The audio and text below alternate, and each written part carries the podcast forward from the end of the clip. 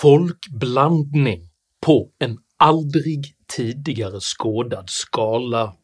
Detta kräver Socialdemokraterna för att lösa Sveriges integrationsproblem. Varför? Vad innebär egentligen denna storskaliga blandning? Och vad händer med ett parti som åsidosätter medborgarnas uttryckliga vilja för sin egen ideologiska övertygelses skull? Dessa frågor tar jag upp i veckans video om tvångsblandning. Gillar du mina filmer så hjälper du mig att kunna fortsätta göra dem om du stöttar mig via något av betalningsalternativen här nedanför. Det är nämligen endast tack vare ert generösa och frivilliga stöd som jag kan fortsätta att utveckla denna kanal, så ett stort tack till alla de av er som bidrar. Idag talar jag om befolkning, blandning och bedrägeri. Häng med!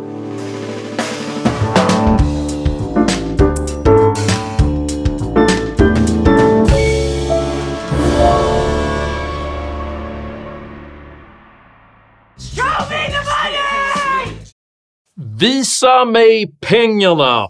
Ropar karaktären Jerry Maguire i filmen med samma namn. Uttrycket har blivit ett stridsrop för att identifiera verkligt engagemang, eftersom fagra ord tenderar att väga lätt jämfört med vad folk faktiskt sätter sina pengar. Ur just detta perspektiv är det mycket tydligt att det svenska folket, trots alla fagra ord om tolerans och invandring, i själva verket är djupt engagerade i att just undvika det mångkulturella samhället. Faktum är att forskningsrapporten “Residential Mobility, Tipping Behavior and Ethnic Segregation – Evidence from Sweden” finner ett direkt och ökande samband mellan inflyttning av invandrare, prisfall och utflyttning av etniska svenskar i områden med bostadsrätter. Enligt undersökningen återfinns stödet för denna utflyttningsbrytpunkt i samtliga av Sveriges 12 största kommuner, där invandrartätheten även är som störst.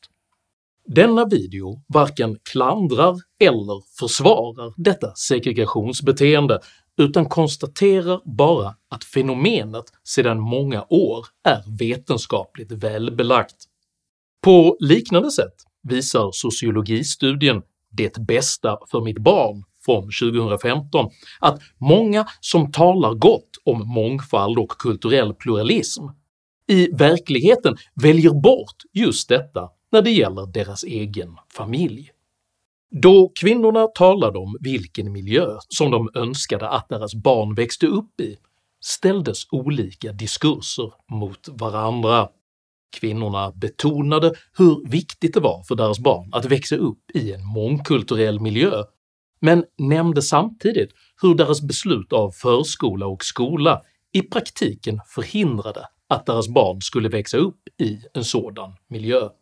Under decennier har alltså medborgarnas verkliga beteendemönster ignorerats, medan läpparnas bekännelse till det mångkulturella idealet tillåtits ligga till grund för Sveriges storvulna migrationspolitik. När Socialdemokraterna sedan förra veckan slutligen började beskriva Sverige på det sätt som övriga människor upplevt det i flera år, så görs detta med plötslig förtvivlan och spelad bestörtning. Jag tror att många svenskar känner ungefär som jag inför detta. En blandning av oro, avsky och frustration. Hur kunde det bli så här? Socialdemokraterna säljer nu med nostalgin som redskap in föreställningen om att en återgång till ett Sverige som är mer som Sverige skulle vara möjlig. Sverige kan bli ett så mycket bättre land och så mycket tryggare land att leva i. Ett land som vilar på respekt, rättvisa och gemensamt ansvar. Och ett Sverige som är lite mer som Sverige. Sveriges problem beskrivs sedan huvudsakligen vara orsakade av att Sveriges befolkning getts möjligheten till fria val i välfärden. Skolsegregation, privatiseringar och det fria skolvalet. Marknadsskolan har tillsammans med segregationen skapat en sorts flumskola. Men man ska också komma ihåg att det här skedde samtidigt som vi hade en marknadsliberal tidsanda. Trycker tillbaka pessimismen, otryggheten och de privatiserade lösningarna. Metoden som man ständigt återkommer till för att korrigera konsekvenserna av dessa skadliga fria val är att befolkningen nu oundvikligen måste blandas. Jag vill här klargöra vilket arbetsgruppledaren Lawen Redar återkommande också understrukit, att Socialdemokraterna ännu inte framlagt några slutgiltiga förslag. Men i analysdokumentet Ökad samhällsgemenskap genom att vi delar ett gemensamt språk skriver man att bryta segregationen kräver att man strukturellt bryter den rumsliga separeringen av olika grupper. Den ekonomiska, etniska och språkliga segregationen behöver brytas på en strukturell nivå, vilket kräver att befolkningen blandas. Samhället kommer behöva genomföra insatser vi tidigare inte gjort i en skala vi inte tidigare sett. I Expressen upprepade Redar detta budskap än mer resolut. Vi behöver verkligen fundera på hur vi beblandar hela befolkningen. Enligt Redar kommer det att krävas kraftfulla förändringar om Sverige ska bli mer sammanhållet, däribland att göra upp med en liberal ekonomisk politik, stoppa marknadiseringen av skolan och bryta bostadssegregationen. Det måste till enorma insatser i välfärden och för att bryta ojämlikhetsutvecklingen om man faktiskt vill beblanda befolkningen. Utan att föregripa de förslag som kommer att läggas fram i maj 2024 så sätter Socialdemokraterna uppenbarligen mycket, mycket stor tilltro till att just blanda människor, även när forskningen visar att dessa människor aktivt försöker undvika att just blandas.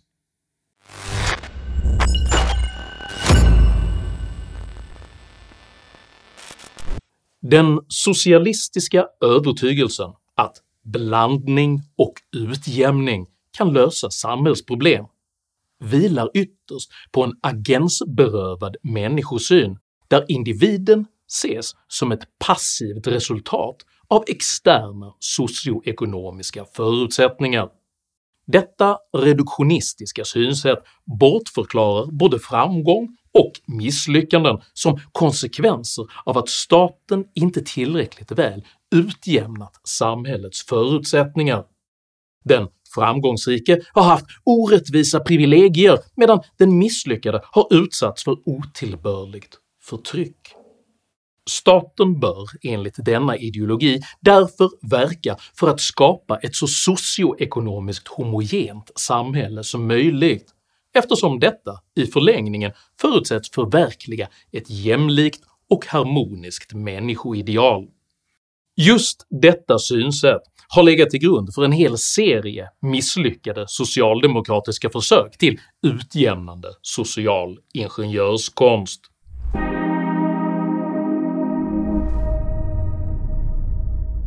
–1962 reformerade Socialdemokraterna den svenska skolan och krävde under parollen “En demokratisk skola för alla” att svaga och starka elever skulle blandas utan hänsyn till deras individuella förutsättningar. Detta antogs demokratiskt utjämna kunskapen bland eleverna oavsett deras sociala bakgrund. Blandningen ledde dock inte till att de svagare eleverna blev duktigare, utan till att undervisningens innehåll och omfattning gradvis anpassades efter de svagaste elevernas kapacitet. De skoltrötta eleverna bidrog under 1970-talet även till stök i klassrummet, vilket i sin tur ledde till att skolan ålades allt fler vårdande och elevkontaktsökande uppgifter på undervisningens bekostnad. Det kunskapsmässiga resultatet av socialdemokratins blandade demokratiska skola blev alltså en generell sänkning av de svenska elevernas kunskapsnivå samt en segregation där bemedlade familjer började flytta till de upptagningsområden som hade minst stök i skolorna.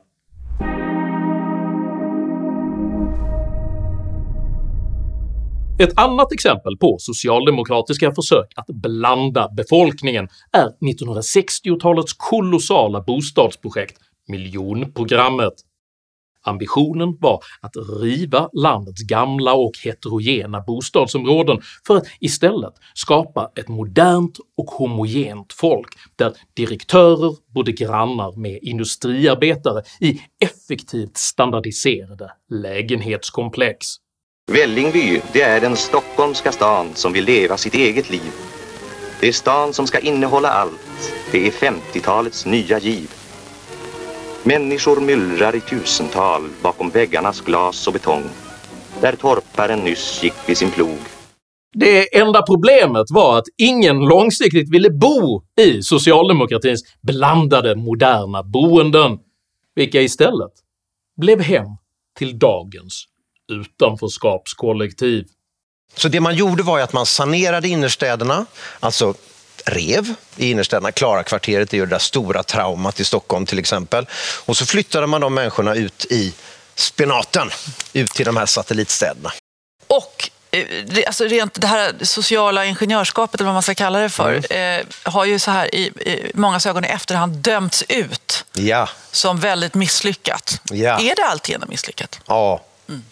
Nästan faktiskt, alltså det är väldigt svårälskat. Även om det är fula hus då, skulle någon säga, och lite liksom omänskligt planerat, så går det inte att leva ett bra liv här ändå? Jo, det gör det nog delvis. Det har gått så fort att man inte riktigt hunnit med den enskilda människans trivsel.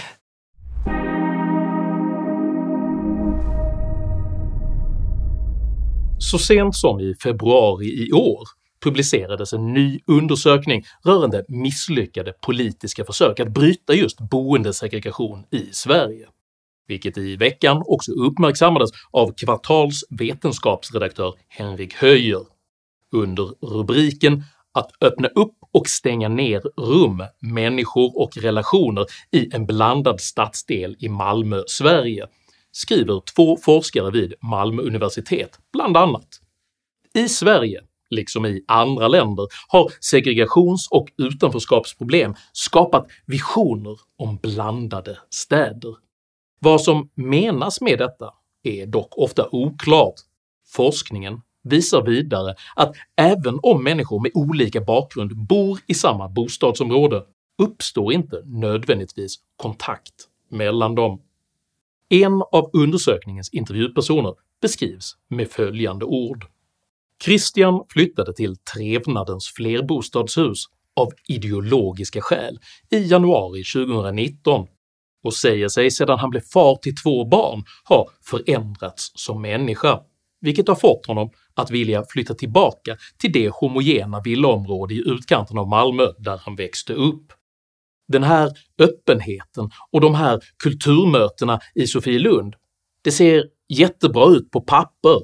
I det praktiska livet så blir det problematiskt. Det är min uppfattning.”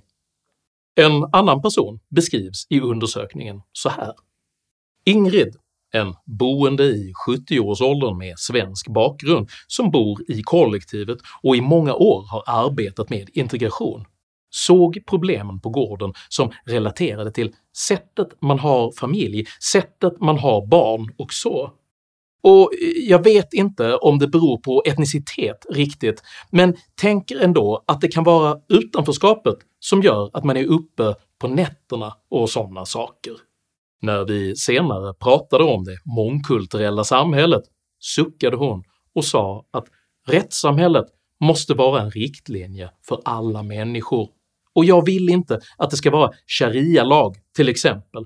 Jag kan på ett sätt respektera att folk har den tanken, men de får inte handla mot andra människor utifrån den. Undersökningen avslutas med de nedslående orden. De olika exemplen från försöket att skapa mötesplatser i Sofielund visar hur samexistensens spatiella grammatik utvecklas till olika former av polarisering av svenskar och invandrare. Detta inkluderar berättelser om både svenskarnas strukturella rasism och särskilt problematiserade invandrargrupper som somalier och araber, samt relaterade teman som traditionella könsroller, isolering av kvinnor, brist på föräldranärvaro, på samhällsdeltagande och integration och ett överskott av utsatthet, skadegörelse och våld.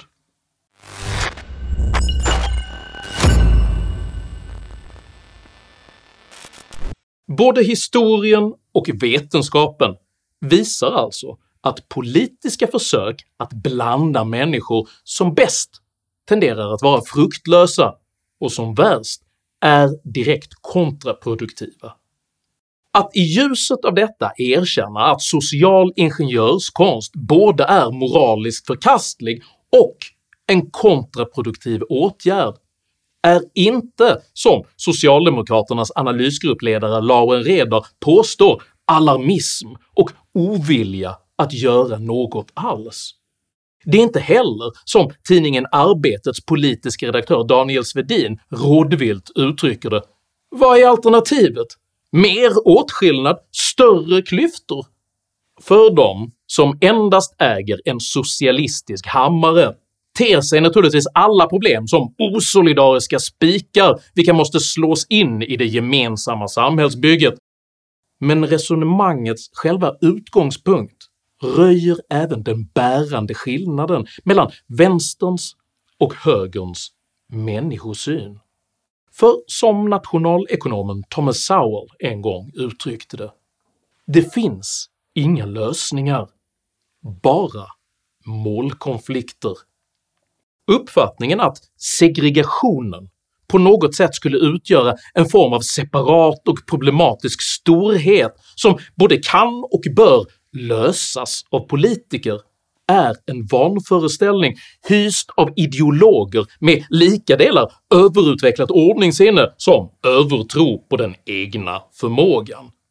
Att som politiker med morot och piska försöka forcera en ovillig medelklass till en folkblandning de inte önskar innebär inte bara att förväxla rollen som folkets företrädare med att vara folkets domptör.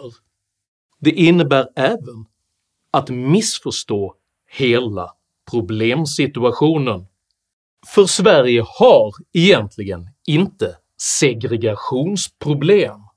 Sverige har problem med klanvälden, Sverige har problem med hederskultur, med kravaller, med förnedringsrån, intolerans och krav på blasfemilagar. Att som civil medborgare vilja hålla avstånd till dessa attityder och fenomen är inte ett problem.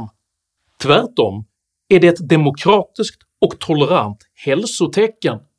Segregation är nämligen inte en funktion av rasism eller rädsla för den andra, utan en naturlig reaktion på de oacceptabla beteenden som grasserar inom Sveriges nya utanförskapskollektiv. Enligt data från Göteborgs universitets valundersökning 2018 rankar 98% av de tillfrågade att respektera politiska institutioner och lagar som den viktigaste egenskapen för att accepteras som svensk. Bara 25% menar att vara född i Sverige skulle vara viktigt, bara 12% anser att svenska föräldrar är viktigt och endast 9% ser religionen som betydelsefull. Polisen behöver därför bekämpa kriminaliteten i utanförskapsområdena hårt. Skolan behöver därför fostra de nya eleverna i hur man beter sig i ett modernt och tolerant rättssamhälle. Staten behöver därför bedriva en aktiv och kravställande assimilationspolitik där integration, bildning och tolerans belönas, medan separatism och parallellsamhällen bekämpas. först om utanförskapskollektivets demokratiskt, ekonomiskt och socialt oacceptabla attityder förkastas kommer både segregationen, sysselsättningen och de kulturella konflikterna att kunna börja lösa upp sig själva. Och detta helt utan krav på politiskt sanktionerad tvångsblandning av oskyldiga och ovilliga medborgare. Att slippa tvångsblandning torde dessutom vara det minsta som Sveriges mycket hårt prövade medelklass kan begära, givet att man redan, precis likt Jerry Maguire i filmen, i tysthet har offrat en betydande del av sitt eget välstånd för att försörja alla andra. Om du uppskattade innehållet i denna video så hjälper det mycket om du delar den med dina vänner och kanske till och med stöttar mitt arbete via något av betalningsalternativen här nedanför. Dela även gärna med dig av dina egna åsikter och erfarenheter i kommentarsfältet här nedanför, men jag ber dig att alltid vara artig. Jag accepterar inte aggression, personpåhopp eller rasism i mina idédrivna kommentarsfält. Tack för att du som kommenterar respekterar detta. Jag heter Henrik Jönsson, och jag anser att det inte finns några lösningar, bara målkonflikter. Tack för mig, och tack för att du har lyssnat.